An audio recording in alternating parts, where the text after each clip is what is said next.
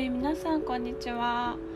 えー、Love Myself 自分はそれについて考えるにお越しくださってありがとうございます、えー、このポッドキャストではセルフラブについて日々感じたこともやもやしたこと考えたことなどを、え、おしゃべり感覚でシェアしていくチャンネルになっております、え今日も聞きに来てくださってありがとうございます。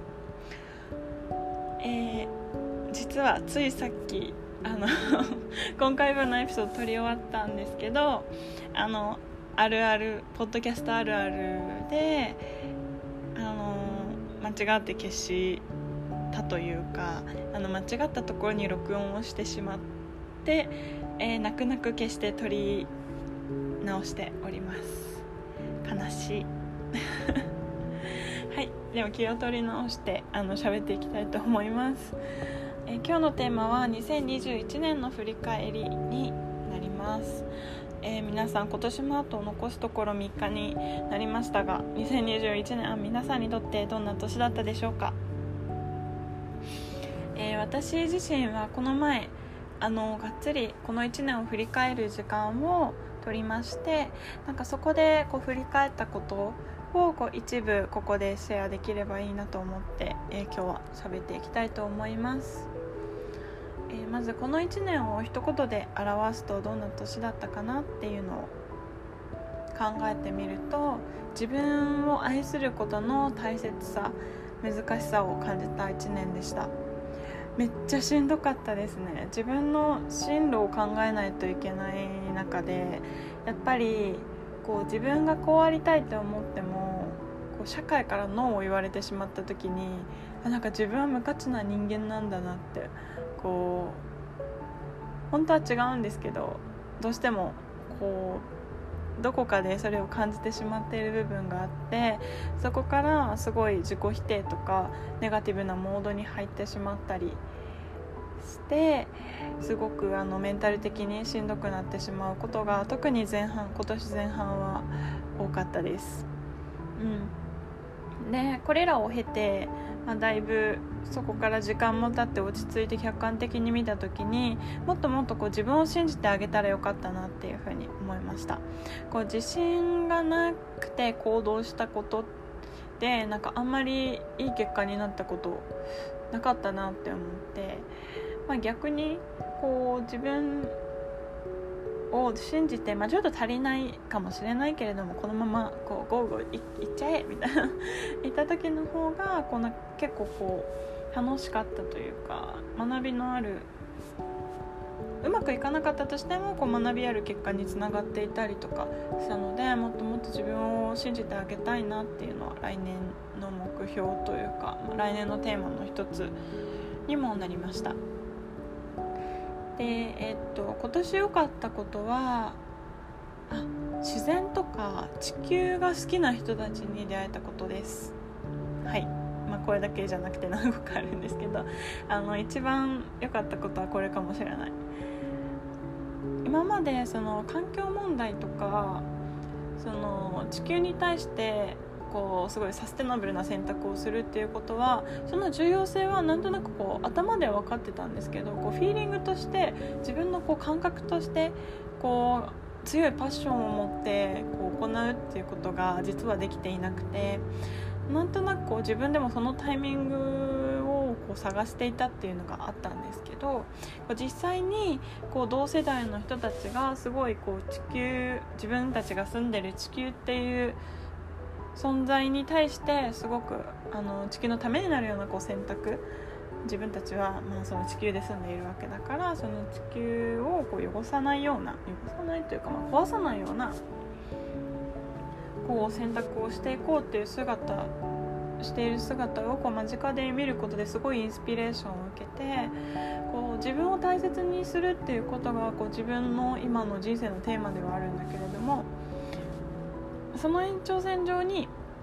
自分を大切にするっていうことは他者を大切にするということで他者を大切にするの中に人間だけじゃなくてその動物とか植物とか、まあ、地球全体っていうことも入ってきてでその自分以外のもの、まあ、地球とか、まあ、人間とかいろいろなんですけど大切にすることって最終的に自分を大切にすることにつながるなっていうすごいその循環を自分の中で見つけることができたのですごいあのいい経験というかいい機会だったなと思います。なので来年はもっともっと私自身もそのサステナブルなアクションというかなんだろうなこうすごいエゴにならないような行動をどんどんどんどんあのやっていけたらいいなというふうに思っています。まあ、例えば服を全部こうユーズドというかあの中古のものに変えたりとかコンポストを始めてみたりとかそういったことを考えています。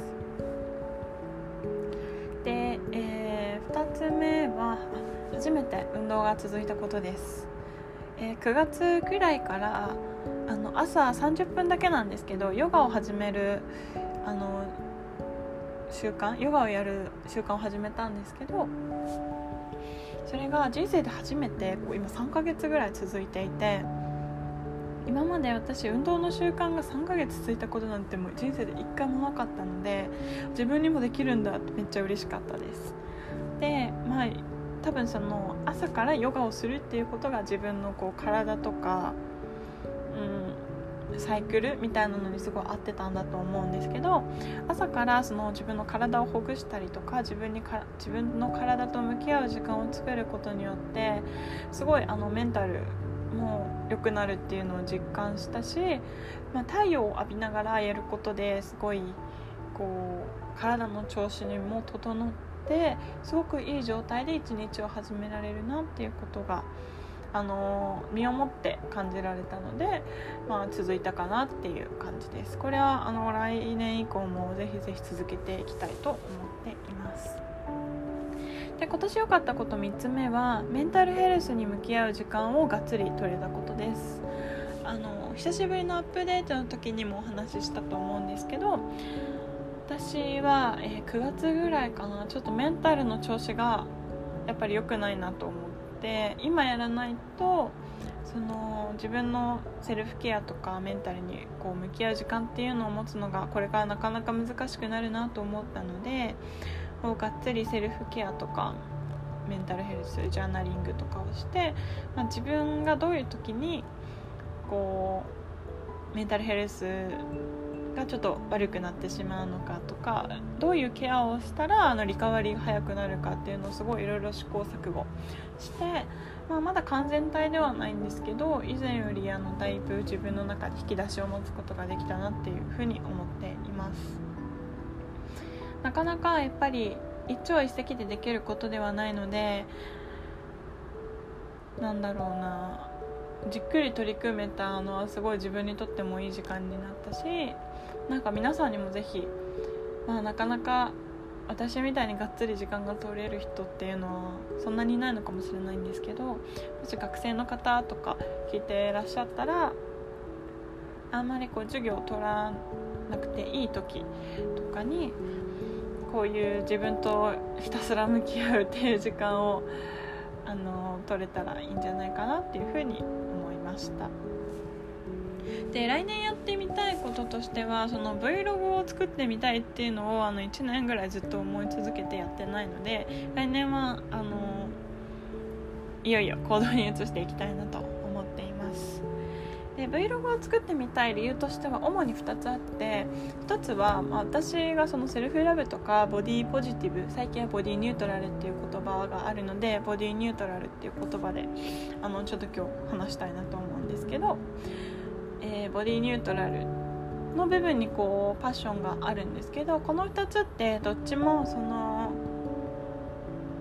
1日でできるものできるようになることでは全然なくてこう日々の積み重ねというかすごい習慣化して自分のマインドを変えていくことによって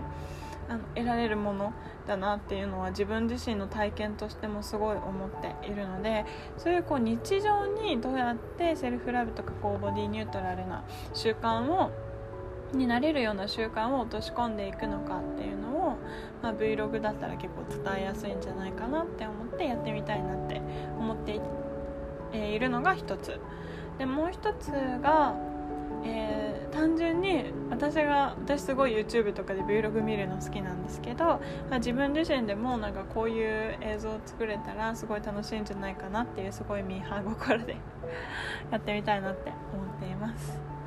はい。私の1年なんかまだまだ本当にあのそれぞれの月でできたことをバーって書き出してみたりとか本当にいろいろやってまたあの来年の計画はすごい立ててる途中なので完全にあの振り返りが終わったわけではないんですけどこんな感じでこう自分の心にあること1年間あのできたことできあの悔しかったこととか、まあ、どういうことにフォーカスした1年だったのかっていうこう脳をバーって書き出すことによってすごい意外な気づきがあったりするのですごいあのこの作業おすすめですね。心のお掃除的なあの 感じになるかなと思います。デトックス？っていうのかな、うん、なので私は部屋の片付けとかあの物理的なお掃除は全く進んでないんですけど心のお掃除はすごい頑張っていて結構すっきりしてあの新年を迎えられそうだなっていうふうに思っております。そしたら今年もあと3日かな？3日に